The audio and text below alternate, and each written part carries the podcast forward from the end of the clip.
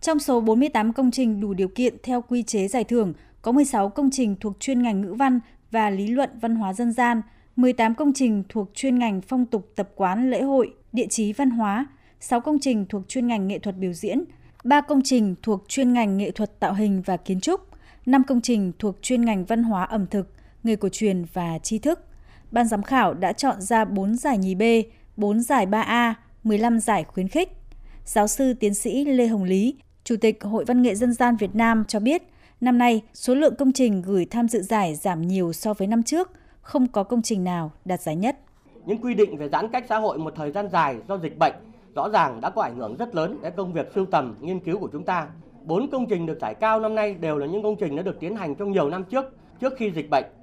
Năm nay trong số 4 công trình được giải nhì B có công trình Bách Khoa Thư Làng Việt Cổ truyền của hội viên Bùi Xuân Đính là một trong những công trình chuyên sâu về làng Việt cổ, là kết quả của 40 năm nghiên cứu, tìm hiểu, khám phá, gắn bó về văn hóa, xã hội liên quan đến làng Việt cổ truyền, cung cấp cho người đọc những kiến thức về văn hóa truyền thống ở làng xã xưa đến nay đang mai một dần.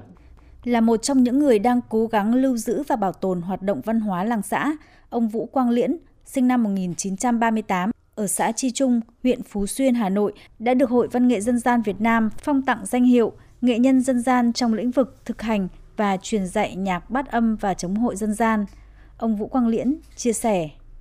Nếu không gìn giữ được mà không truyền bá được thì nhiều địa phương đã mất. Cho nên cái việc này tôi quyết tâm làm thế nào cùng với địa phương để con cháu chúng ta học tiếp. Đây cũng là một vốn quý. Đấy cũng là một cái niềm vui của tôi cái nghệ nhân dân gian này. Cũng có khi con cháu học rồi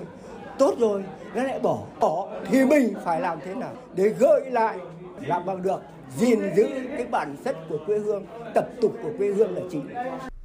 Còn đối với bà Chu Thúy Liên, tri hội trưởng tri hội dân gian tỉnh Điện Biên, một trong những người tâm huyết với việc lưu giữ tập tục văn hóa dân gian của các dân tộc, đặc biệt là dân tộc Lào đang sinh sống tại tỉnh Điện Biên, chia sẻ. Muốn rằng là sẽ